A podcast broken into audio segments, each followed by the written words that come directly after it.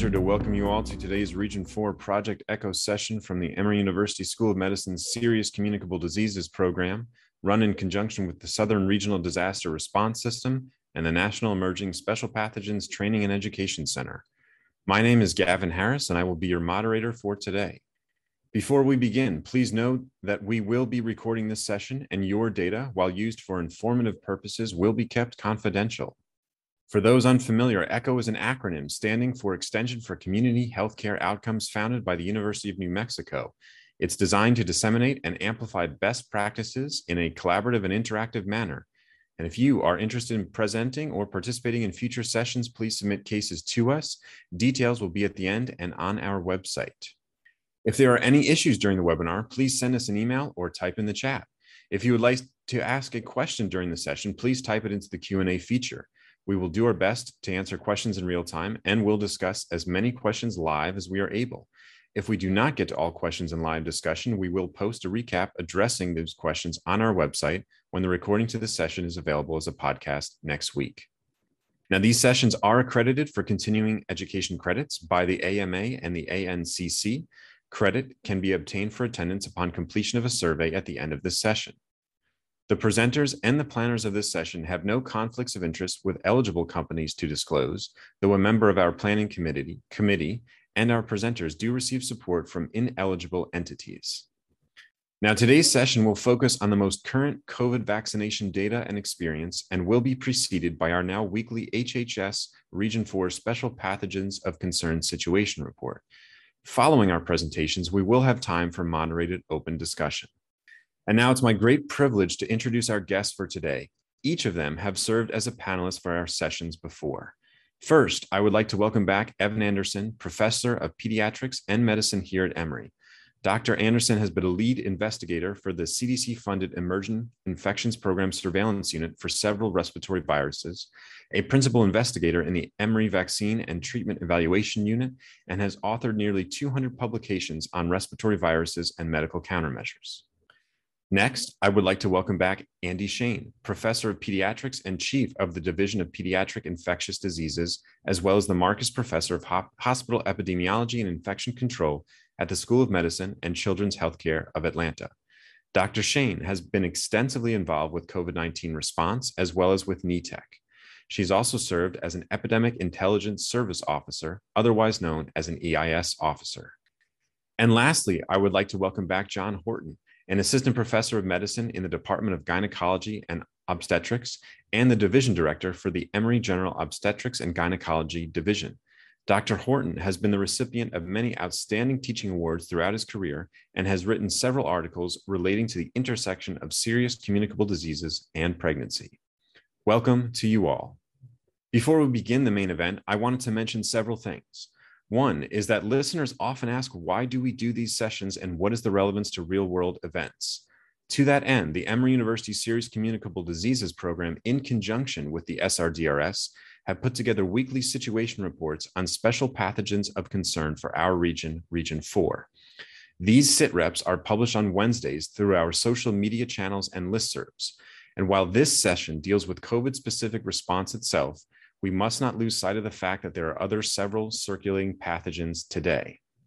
I would also like to make note that on the 17th of May, here in the United States, we officially surpassed 1 million COVID 19 related deaths, an absolutely unfathomable number, and one we should not soon forget. It is directly related to the session today. And so, with that, here is the HHS Region 4 Special Pathogen SITREP for the week. The monkeypox virus outbreak continues to evolve. With significant spread continuing in endemic West African countries, as of the 24th of May, there are now 156 confirmed cases in 16 countries, 12 of which are non endemic regions. In those countries, no deaths have been reported to date and no travel links have yet been elucidated. In the US, there have been four confirmed cases, one each in regions 1, 2, 9, and 10. And in region 8, there are currently at least two persons under investigation.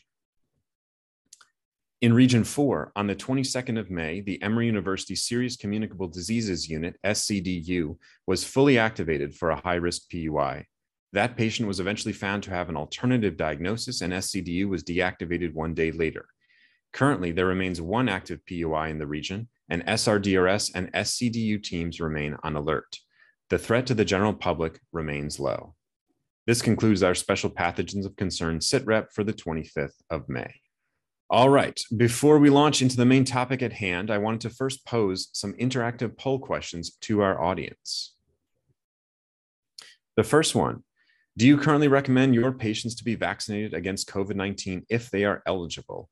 If you could please vote for a single choice yes, no, we recommend if patients bring up the topic, or it depends on the patient. And the second question how comfortable are you in discussing COVID 19 vaccination with your patients? Not at all comfortable, slightly uncomfortable, neither, slightly comfortable, or very comfortable. If you could please vote now. All right, if we could please see the results on the screen. All right. So the first question: Do you currently recommend your patients to be vaccinated? The overwhelming majority of our audience uh, wrote yes. Many also recommend if the patient brings up the topic, or it depends on the patient. Excellent. So we'll be able to further elucidate um, issues relating or concerns related to that. And then in terms about how comfortable it seems we have quite a, a wide range, though at this point in the pandemic, um, it seems the majority of people are at least slightly comfortable with discussing this topic. So I think we definitely have some opportunities for learning, and hopefully um, we can oblige with this session. Thank you. So with that, let me now turn it over to Dr. Evan Anderson. All right, thank you, Gavin.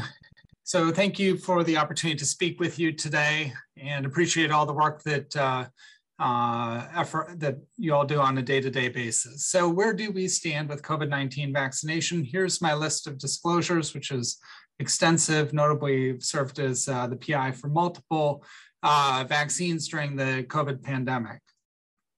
So we'll talk through pediatric vaccination and then adult COVID-19 vaccination. Where do we stand? And we'll handle the pediatric vaccination questions first, and then uh, there'll be a break, and Andi will uh, then discuss uh, some cases, and then we'll switch over to adult COVID-19 vaccination.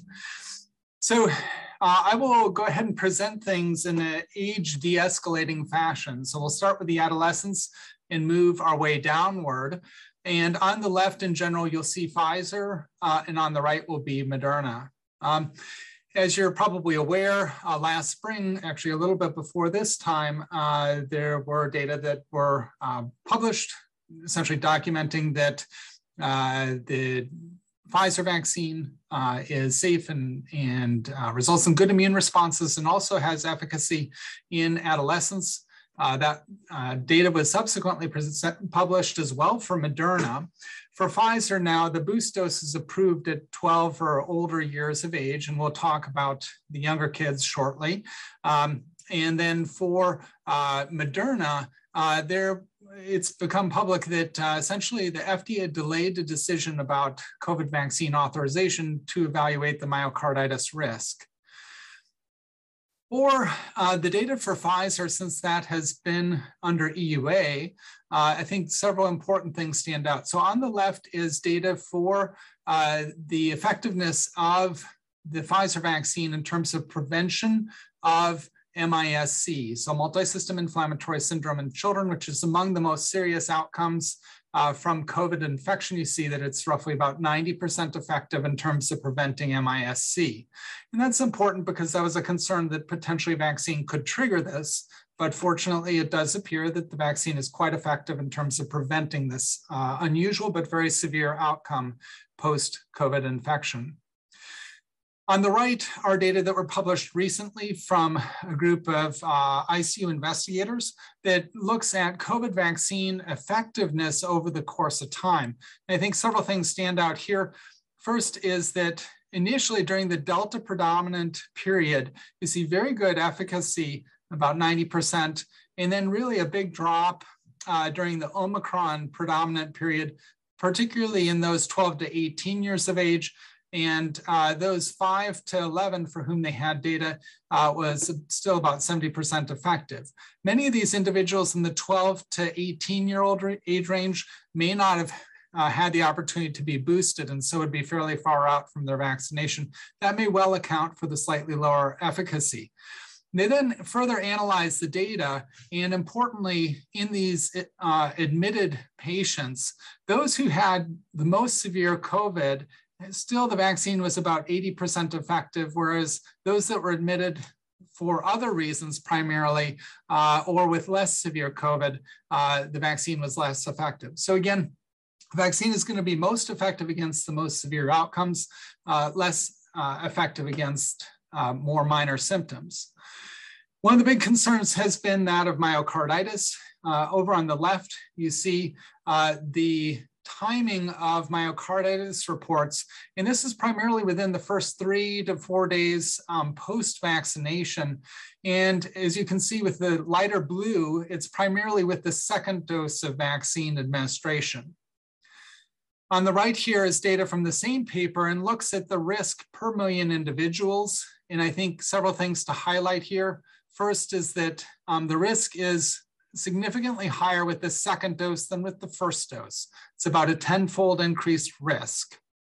That risk is highest in the six to 17 year olds and then is lower as you go up in age and also declines in uh, children less than 16 years of age.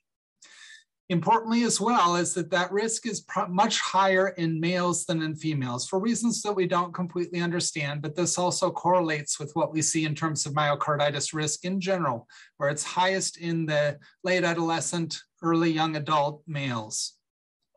To put this into perspective, your risk of getting struck by lightning per year is about two per million, according to CDC. So even at the highest risk range of that 100 per million, that equates to about your 50 year risk of getting struck by lightning. So can it happen? Yes. Does it happen? Yes. Is it measurable? Yes. Is it likely to happen? Absolutely not. Importantly, in data that I haven't shown you, the risk of myocarditis with uh, SARS-CoV-2 infection is actually four to 10 fold higher than the risk with vaccination itself. Okay, so infection risk is greater than risk with vaccination. Importantly, as well, about one in every 350 US um, individuals has died of COVID to date. That equates to about 2,900 per million. So, again, much, much higher risk of even mortality associated with uh, COVID 19 than, um, than uh, the risk of myocarditis. So, moving then down to children 5 to 11 years of age. Um, uh, many people have asked why there have been delays. So one of the reasons uh, for this is that um, that both companies were asked to expand their numbers of children in that five to 11 year old age range in order to uh, detect less frequent adverse events. Data uh, on the left here are for Pfizer, on the right are for Moderna. And the Moderna data were just published recently. On the left here, uh, I'll, I'll, highlight a couple things. First is that actually uh, the placebo rates um, of symptoms are actually much higher in children than in the adult studies. And I think that's an important thing to recognize. Um, and then what I've done is highlighted 10% uh, difference from the adult phase three uh, Pfizer and Moderna studies.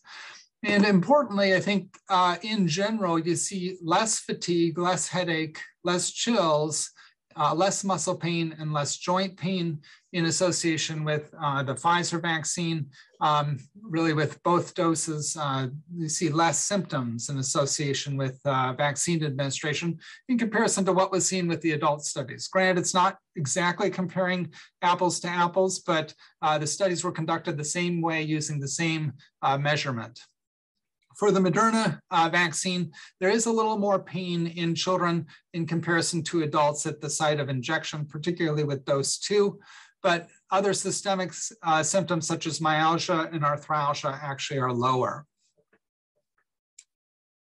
Uh, the primary endpoint from a immunogenicity standpoint is that of how well do the antibody titers compare uh, between the 5 to 11 year olds and then the uh, late adolescent young adults. And you can see that the antibody titers for Pfizer and for Moderna are similar to the uh, antibody titers that were observed um, in the 18 to or 16 to 18 to 25 year old adults. And so that is the correlate that they're using for uh, licensure.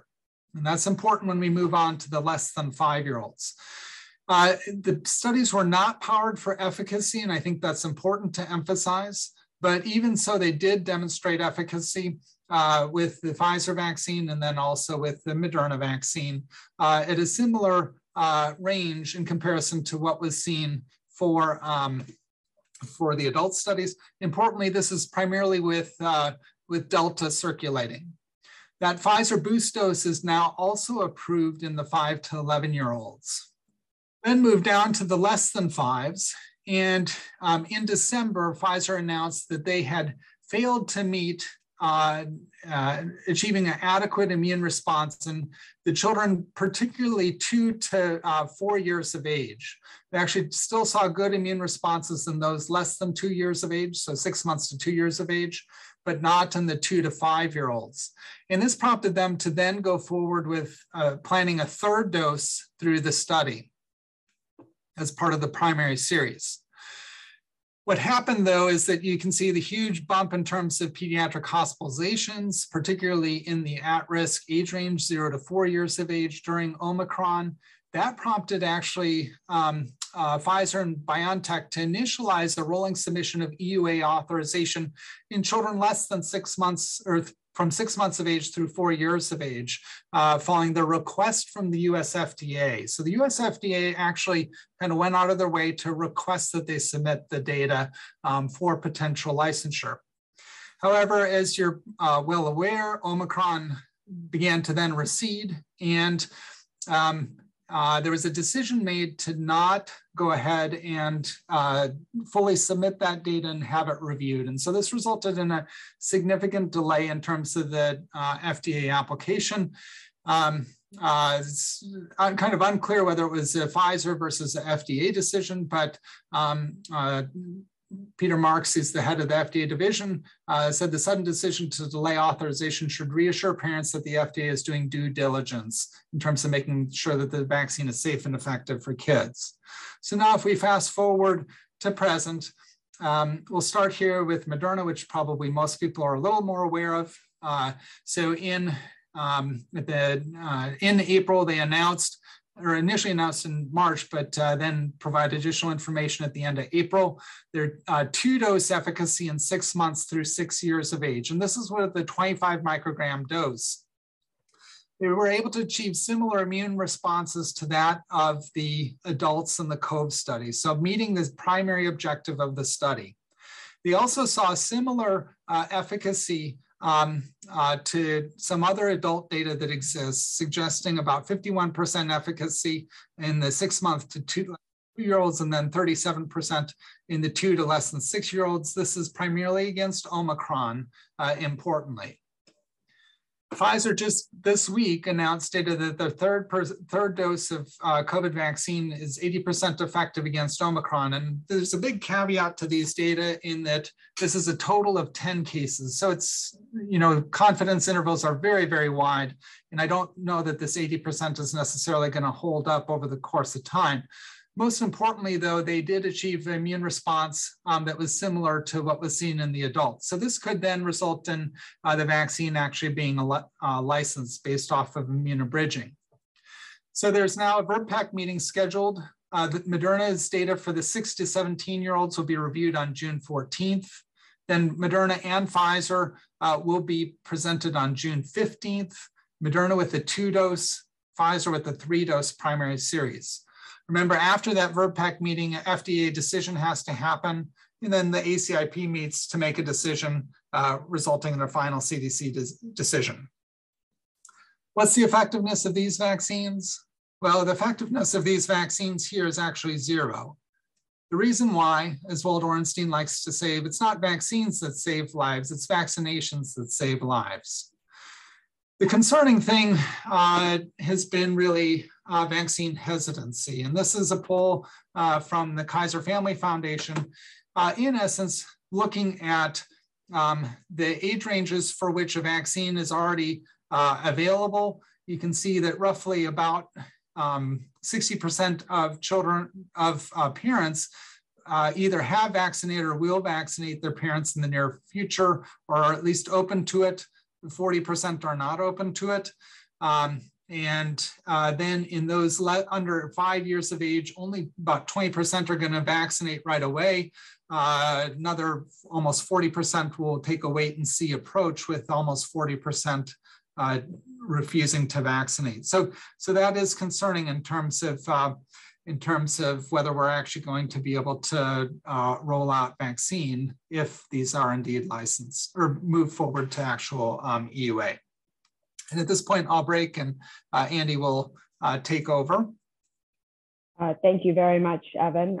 So just a few uh, cases to highlight some of the points that uh, Evan made. Here are my disclosures. So um, here, these are some common cases and presentations that we have all seen uh, as pediatricians. Um, and I'm sure that many of you may have received these same questions. I'll just say that uh, medicine is an art and not a science. And so um, while there are some recommendations for specific situations, just as with everything COVID and everything pandemic, uh, we are acutely aware that things are evolving. So uh, some of this information will be true today, but it may not be true uh, in, uh, in a few weeks. But the first case is an 11 year, 11 months and 20 day old healthy COVID-19 unvaccinated female. She was SARS-CoV-2 positive with mild symptoms and it's now day five after symptom onset. And she's in your office and here are the questions. When should she receive her first vaccine dose? What dose should she receive for her first vaccine? And what dose should she receive for her second vaccine? So in terms of when should she receive her first vaccine dose, um, she's eligible when her isolation period has ended and her symptoms have resolved. Um, this is uh, day five, so technically her isolation uh, period has uh, ended and um, what I would want to do is understand what mild symptoms are. Um, and oftentimes we do see some lingering symptoms in children um, with nasal congestion or, or rhinorrhea. Um, that may uh, not necessarily be a reason to defer vaccination. And uh, once again, taking, care, taking advantage of a healthcare opportunity, um, it would be a discussion with the family. Uh, what dose should she receive for her first vaccine? Um, so this is really, uh, this has been discussed quite a bit, but COVID-19 vaccine dosage is based on the age on the day of vaccination, not on the size or weight. That's a little bit different than pretty much everything else we do in pediatrics. Um, but for vaccines, this is uh, what we follow. So if she will be 11 years of age on the date of admission, if that's what you decide with the family, she should receive the orange cap Pfizer BioNTech formulation. And that's what's currently available for, for this age range. Um, what dose should she receive for her second vaccine? Well, so if she'll be 12 years of age on the date of administration, she should receive the purple cap or gray cap uh, Pfizer BioNTech formulation. So um, the um, different formulations are um, quite challenging, but um, many uh, places that are administering them um, at the moment uh, go by the colors of the caps, which are on the Pfizer BioNTech uh, vaccine vials. And at the moment, uh, for this age group, Pfizer is the only um, EUA uh, vaccine that is being offered. So uh, just really important if you're involved in administering vaccines to make sure that the appropriate vaccine uh, formulation is reconstituted with the appropriate amount of diluent and the appropriate amount of uh, vaccine is injected. Okay, case two, 15-year-old COVID-19 unvaccinated overweight male with poorly controlled reactive airway disease. Uh, parents and siblings had respiratory symptoms one month ago. The patient was hospitalized and diagnosed with the rare condition that um, Evan spoke about, uh, MIS-C. Um, and then at that time, he was SARS-CoV-2 PCR positive and antibody IgG positive. So the question is, when should he receive his first vaccine dose?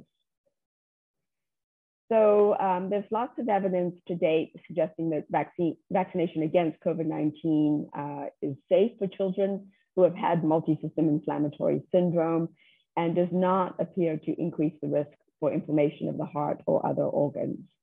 Most clinicians, however, would defer vaccination to uh, greater than 90 days following the MIS-C diagnosis. Um, that is the current uh, recommendation. And uh, both from domestic and international studies, we're getting more and more evidence that there is uh, no uh, recurrence of MIS-C or no recurrence of inflammatory symptoms with vaccination after MIS-C. Also important as we are uh, facing different variants that uh, vaccination really is preventative against hospitalizations in children. Case three, nine-year-old COVID-19 unvaccinated male who is two years status post a living related renal transplant.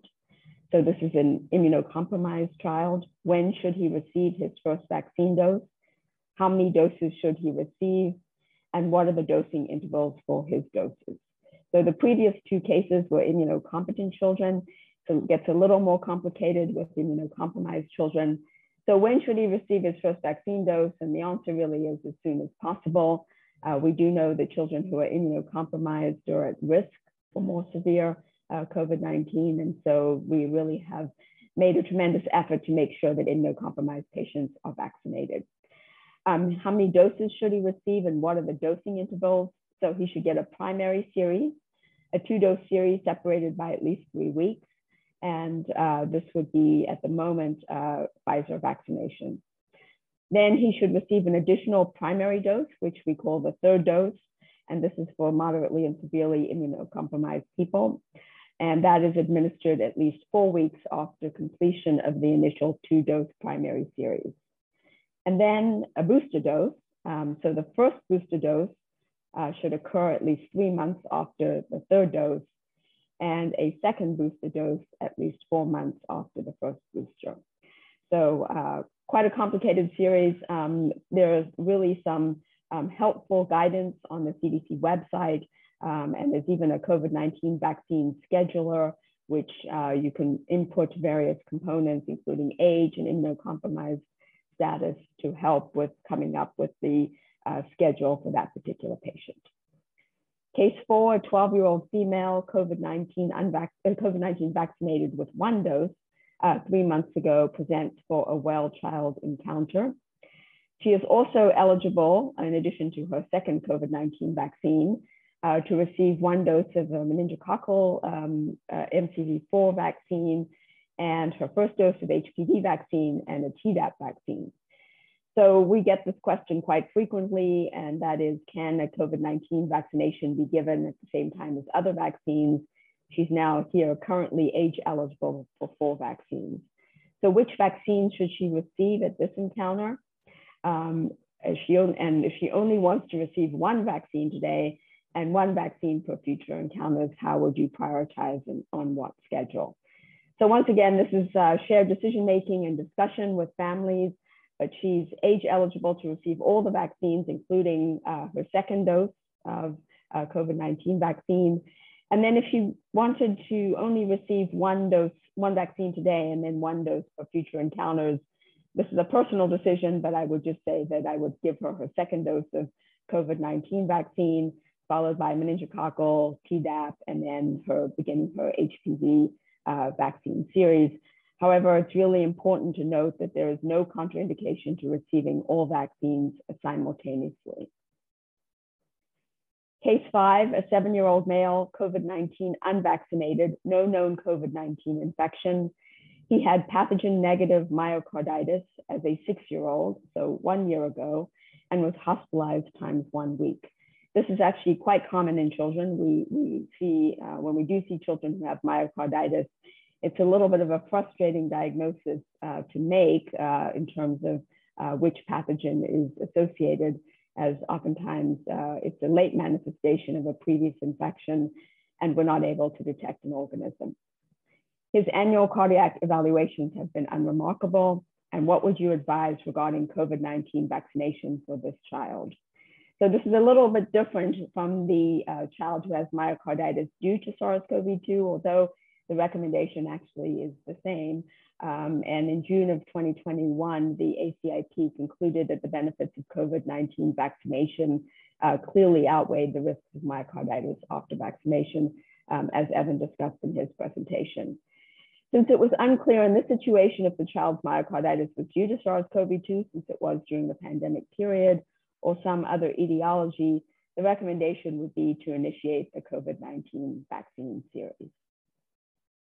And then finally, a 12 year old female, COVID 19 unvaccinated, COVID 19 positive in February of 2022.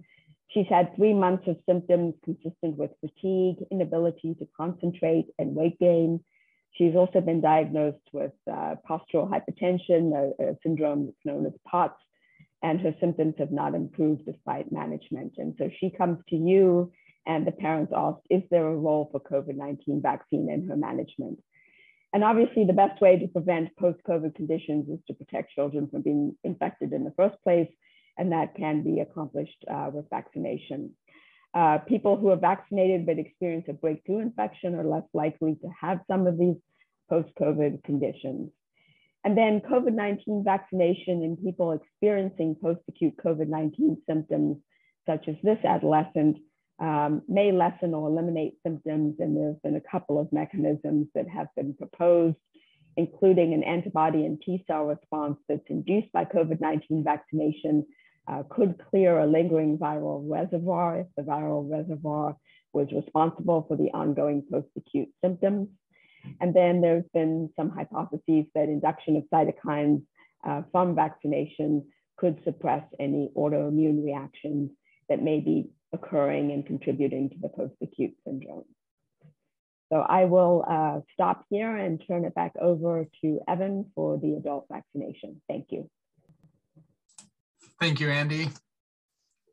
Uh, we will then shift over to adult COVID-19 vaccination and where do we stand. So these are uh, data through um, about a week ago, looking at uh, the percent of the US population that have received uh, vaccine and vaccine boosting. So you can see that uh, overall, over 257 million US individuals have received at least one dose of vaccine. About two thirds of the US population is fully vaccinated, and about one third has been boosted.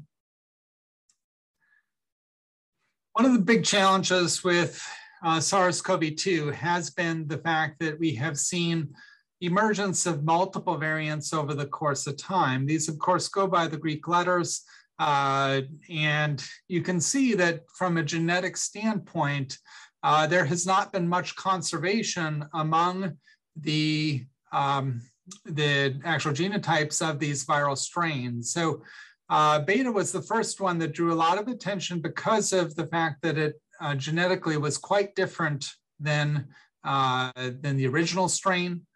Of course, that did not end up circulating to significant extent, but instead we did see Delta beginning last summer and then through the fall.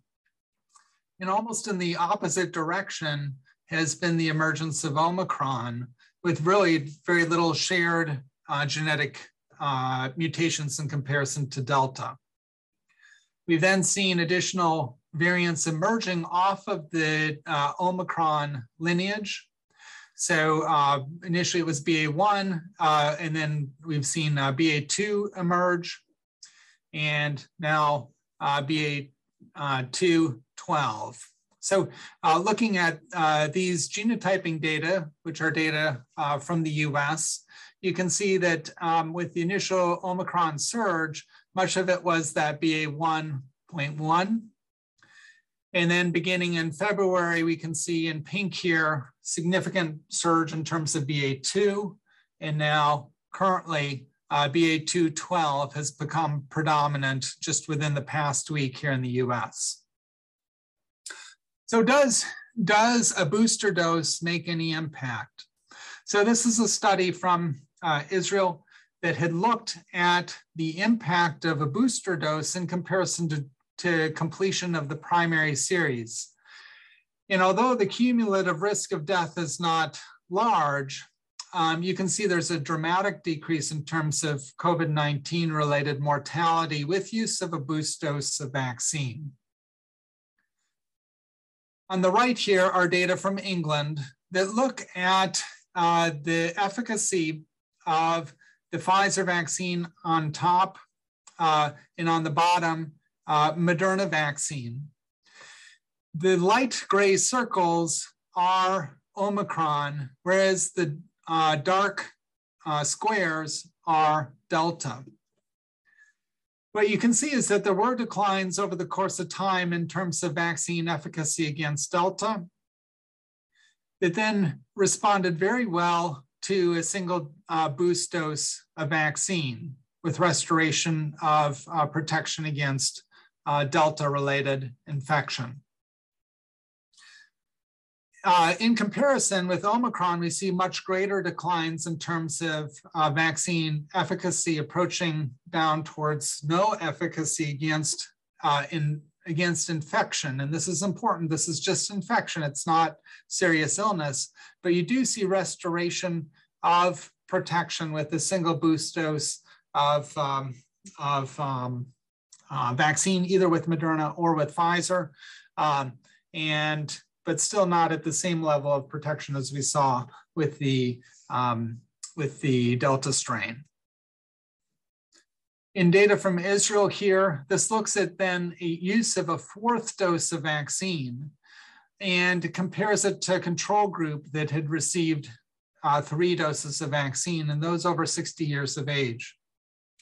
You can see in terms of infection, symptomatic infection, hospitalization, severe COVID-19, and death, that um, the fourth dose of vaccine does provide additional protection against significant, uh, against COVID-19 infection and against the more severe outcomes, including death. And this is part of the reason that uh, vaccine was approved down to age 50 here in the US. Note that the absolute risk here is not large. Um, but, uh, but there is a statistically significant uh, difference in terms of those outcomes. So one of the um, one of the big questions that we're frequently getting is, okay, well, since there's been emergence of all these variants, how could we potentially use a variant vaccine to decrease the risk of um, variant breakthrough? So these were data that uh, we had generated on the left and then Moderna had separately generated on the right. Um, and this was with use of a beta variant vaccine. There's very little data published about uh, Delta and Omicron variant vaccines. I think the key thing to recognize is that uh, here for beta and here for beta, um, with a single dose of beta vaccine, uh, or with the original vaccine, you see a huge increase in antibody titer. And here, when we compare it to the original uh, two dose series, your antibody titers against beta are much higher than they were even with the two dose series.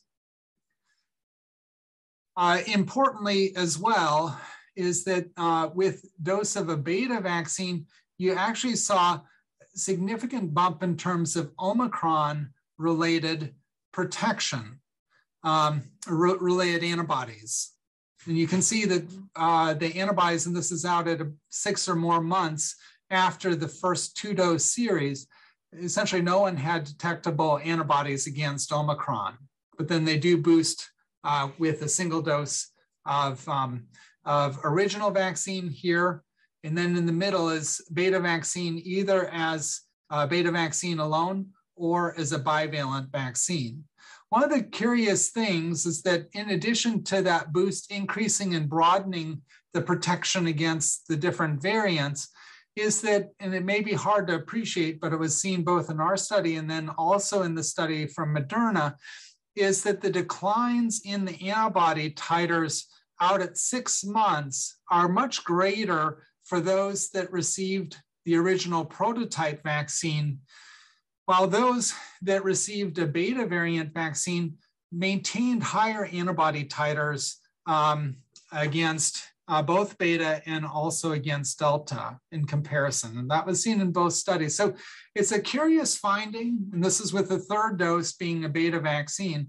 Um, it's a curious finding that, that is then kind of undergoing additional study as part of a larger NIH funded study um, to evaluate can we broaden out the immune response against current and emerging uh, variants over the course of time with use of variant vaccine or a mixed dose of vaccine uh, between either mixing between the variants or between variants and prototype vaccine. So that study is ongoing. It's anticipated that there'll be meetings during the summer to help or to discuss what uh, strategy should be used as far as uh, potential variant vaccine for the fall. I think importantly for this group um, is the fact that there's been a lot of discussion about the importance of rolling forward with a universal coronavirus vaccine.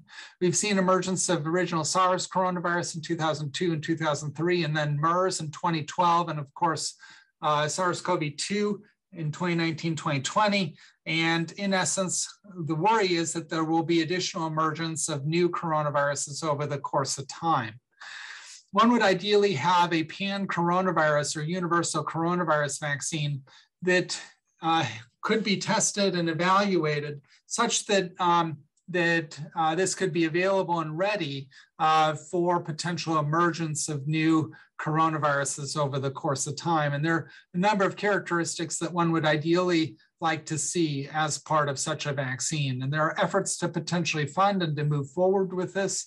This has been, I think, impacted by some of the congressional uh, defunding or la lack of continued funding for uh, coronavirus research. So with that, um, I'll leave you with this. The search for a vaccine continues on. We've made tremendous progress, but uh, still have a ways to go. And I'll turn things over at this point. Thank you so much, Drs. Anderson and Shane. Um, we're going to turn it over to Dr. Horton in just a moment. And a quick reminder while he's getting his slides up that if you do have a question, please don't hesitate to write in the uh, chat or the Q&A feature, and we will do our best to answer all of them in real time. All right, thank you very much, Dr. Horton. Thank you so much. I appreciate it Thanks for letting me come in. Um, I want to talk a little bit about pregnancy and the COVID vaccination and updates that we've seen since originally um, presenting this discussion about a year ago. And mostly the, the theme of the document is, you know, we'll talk about some data, but I also want to specifically talk about vaccine hesitancy because amongst all, um, all groups that are potentially considering pregnancy, the data still shows incredibly high rates of hesitancy for vaccination amongst those who are pregnant. And so for our um, for our general organization, if I can get my slides to go forward. Um, so the American College of OBGYN, along with the Amer American, uh, all of our organizations, the American Society for uh, Reproductive Medicine, well as Maternal Fetal Medicine, our high risk OB uh, group, encourages its mem- members to enthusiastically recommend vaccination amongst patients. And the reason for this is uh, this enthusiastic addition to the recommendation sentences is that we continue to have increased information that shows that those who are pregnant and are not vaccinated are more likely to, of course, more likely to both get COVID and have a, in pregnancy, they would have a more severe um, condition in of itself, they are more likely to be hospitalized. If hospitalized, a patient with COVID who is pregnant is more likely to be needing admission to the ICU. And if pregnant and COVID uh, positive uh, in the ICU is more likely to need intubation. So at every level, there is a significant increase in risk by being pregnant even in early first trimesters and being um, COVID positive. And so we continue to push for overall vaccination um, for all pregnant patients. This includes those um, not yet pregnant who are seeking pregnancy. And that's important for those who are currently considering or about to undergo in vitro fertilization um, uh, art um, and techniques that there is no contraindication um, to vaccination. And overall, similar to adults, pregnancy itself does not alter the vaccination uh, uh, series or schema. They would have vaccination as per general recommendation for any adult. To specifically, specifically talk a little bit about hesitancy when we're talking to patients about, I wanted to talk just why this exists. And some of this is actually systemic that we have created even amongst our research community. Um, systemic exclusion for pregnant patients from vaccination began in the 1950s. The FDA actually um, uh, mandated exclusions for vaccination research for those who were pregnant and uh, required separate arms to be created after safety data was found. This was this exclusion was removed in 1996 However, there still remains a, a dearth of information when we begin to do vaccine research on, pre- on pregnancy itself because of this historic um, barrier blockade that uh, it is it feels still more difficult to start off uh, pregnant, pregnant patients in the vaccine studies themselves. And even with the major studies of our current of our current vaccine, there was a significant delay in uh, adding pregnancy to the inclusion criteria for the vaccines. The two main questions of when why patients have hesitancy are because of number one, there is a significant misunderstanding of how genetic material is utilized in vaccines. Specifically, when we start using the words mRNA or DNA or the carriers, like even discussing plasmids, there is you, we need to open dialogue with the patient of why they're um, concerned. This is going to be one of the number one concerns that it may one affect the pregnancy itself and two it may affect the fetus itself on a genetic level. And so dispelling these myths and understanding them and helping explain how the vaccine works on a fundamental level even with the use of mRNA or plasmid material can significantly improve vaccine uptake and decrease vaccine hesitancy. There's also a significant lack of understanding of disease risk versus vaccination risk. The risks of, um, of risk of getting COVID uh, while pregnant and leading hospitalizations and poor outcome vastly outweighs any specific risk of the vaccination itself is a significant misnomer um, while discussing and should be specifically addressed that the reason why we recommend vaccination is not in this case um, to just add to population health and decrease um, the patient's uh, the patient's own severity of risk, but specific to the pregnancy by getting vaccinated and decreasing the chance of getting COVID, decreasing the severity of the disease itself, they will improve, possibly improve their pregnancy outcome itself.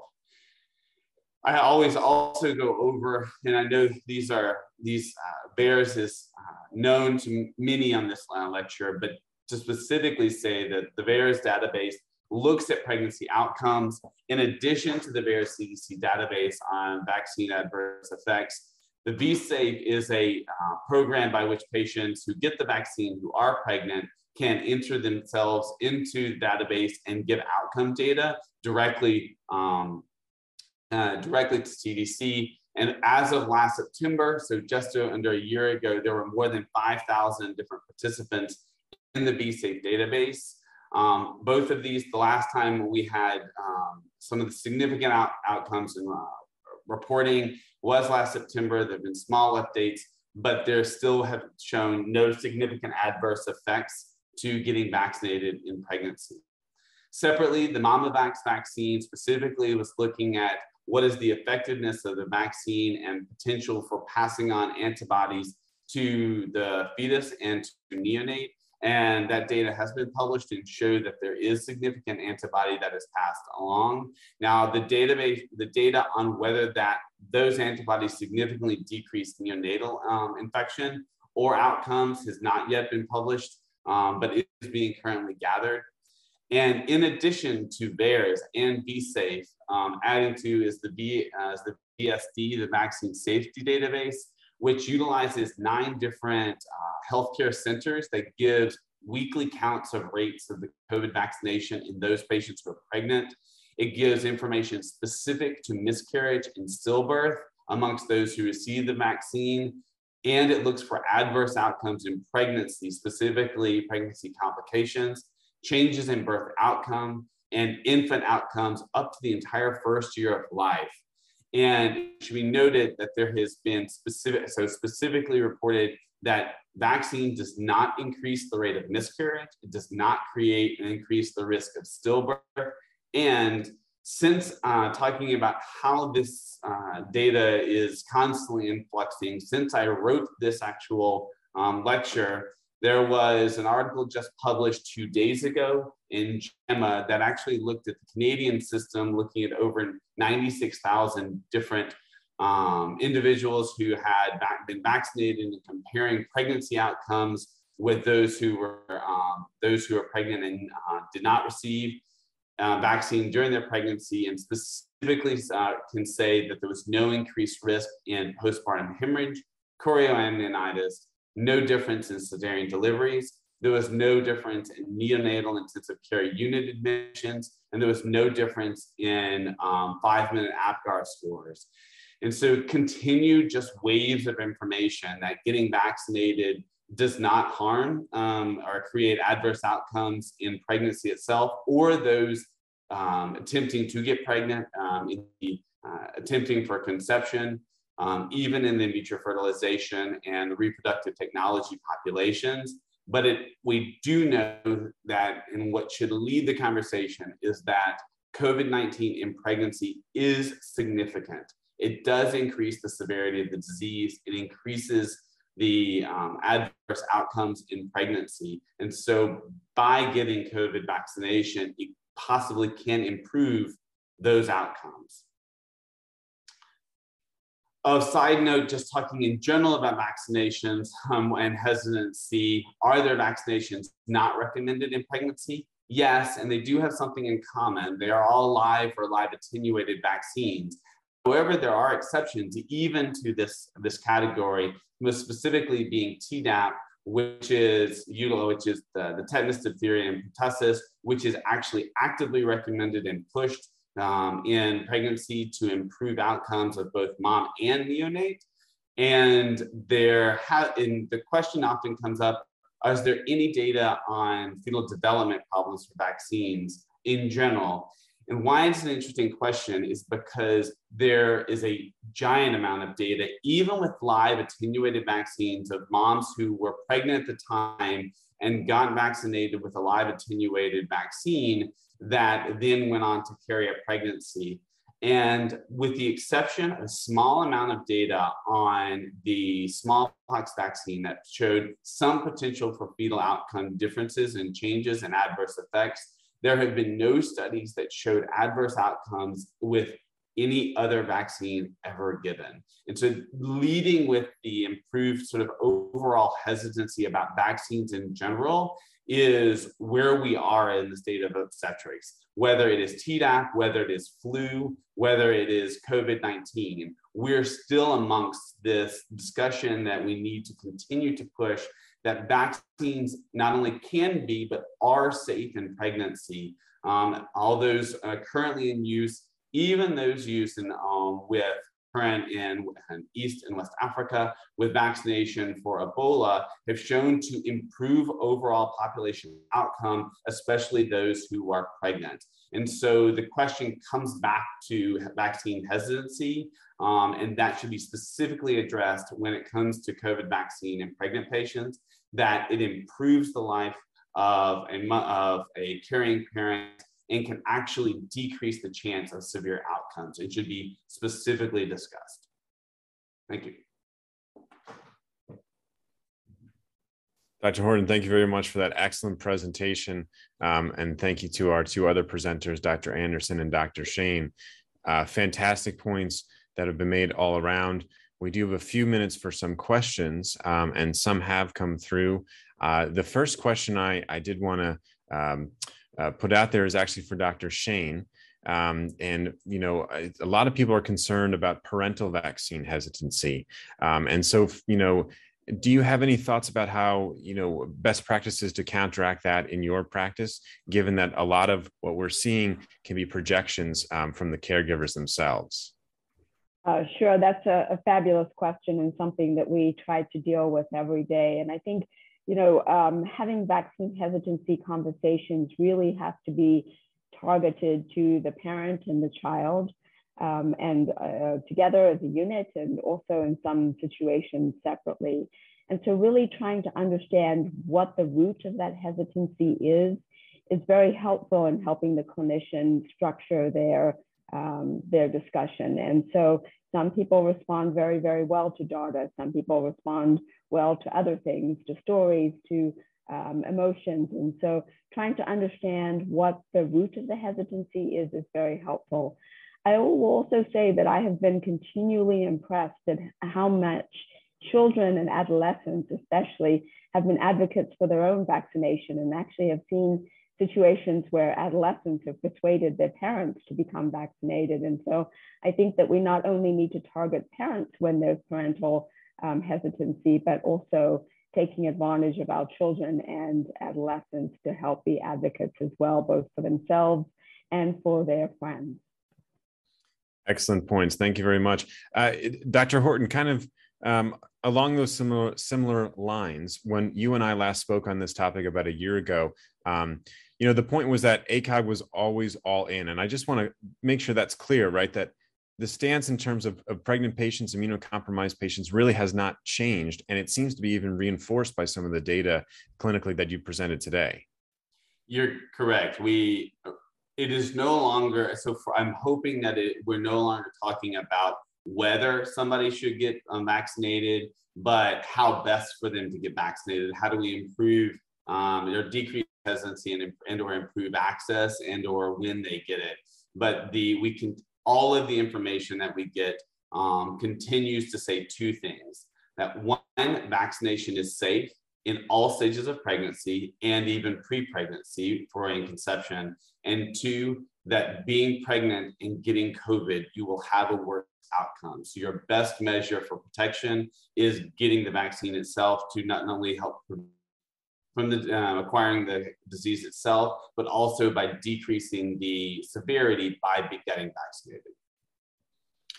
Excellent, excellent points. And, and just to follow up with that as well, you know, you mentioned during your talk that yes, there are some vaccines that are not recommended during pregnancy. Do you find pointing that out and discussing that point specifically as a way of validating someone's vaccine hesitancy to be an effective approach? It's a good point. I think it, so. I think if someone is showing hesitancy, letting them know that we do look at all vaccines, specifically when it comes to safety, um, when with regard to pregnancy, and in general, all of the research and our recommendations are incredibly conservative. We start off from a place that I questioned of this is not safe, and but where um, and so and then we prove to ourselves that is safe. And over time, we've shown that this uh, COVID vaccine is incredibly safe in pregnancy and can actually help. Thank you so much. Excellent points. Um, you know, our time is a little bit short. I'm going to have one more question, and I'm going to send this to Dr. Anderson, if I may.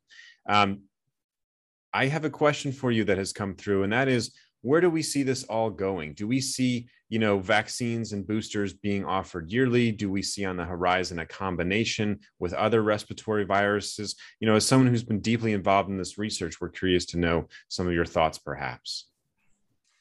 Yeah, so um, I did uh, answer a few questions that had come up in the chat. Um, so you may want to uh, take a look there for uh, answers to your questions if they weren't addressed uh, during the discussion. Um, it's a great question. Uh, one of the things that's been hardest to predict is uh, the future, not surprisingly. Hmm. And uh, uh, we have, I think, been surprised by the development of uh, the extent to which we've seen development of variants and the speed at which those have developed and spread. Um, as such, uh, it does seem likely that there'll be some benefit to um, a uh, administration of a boost dose of vaccine with some frequency. It's a little hard to know how frequent that will end up being, um, but we do see waning of the immune response over the course of time.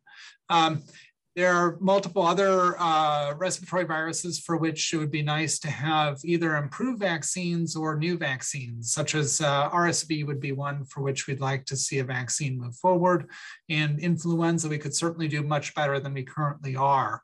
So there uh, will be some questions about, uh, in their ongoing studies of influenza mRNA vaccination, and one could see um, in on the horizon the potential of a combined COVID-19 and influenza uh, seasonal uh, vaccination uh, potentially in the future. And so I think that this uh, area will continue to evolve and change over the course of time, uh, but uh, I think we still have a ways to go before we'll see co-formulations happening. Thanks. All right, thank you very much. As we are at the top of the hour, I think that will end our discussion for today. Incredible presentations. Thank you all so much to our returning expert panelists and to the audience for participating. Again, next week we will be posting a recap and, and responses to questions that we did not get to. Now, before we close, I would uh, like to again just pose a quick interactive question after participating in this session. If we could please pull that up on the screen. And that is a post session question. How knowledgeable do you feel now about the current guidance and evidence surrounding COVID 19 vaccines after having sat through this session? On a scale of not at all knowledgeable to extremely knowledgeable, if you could please vote now.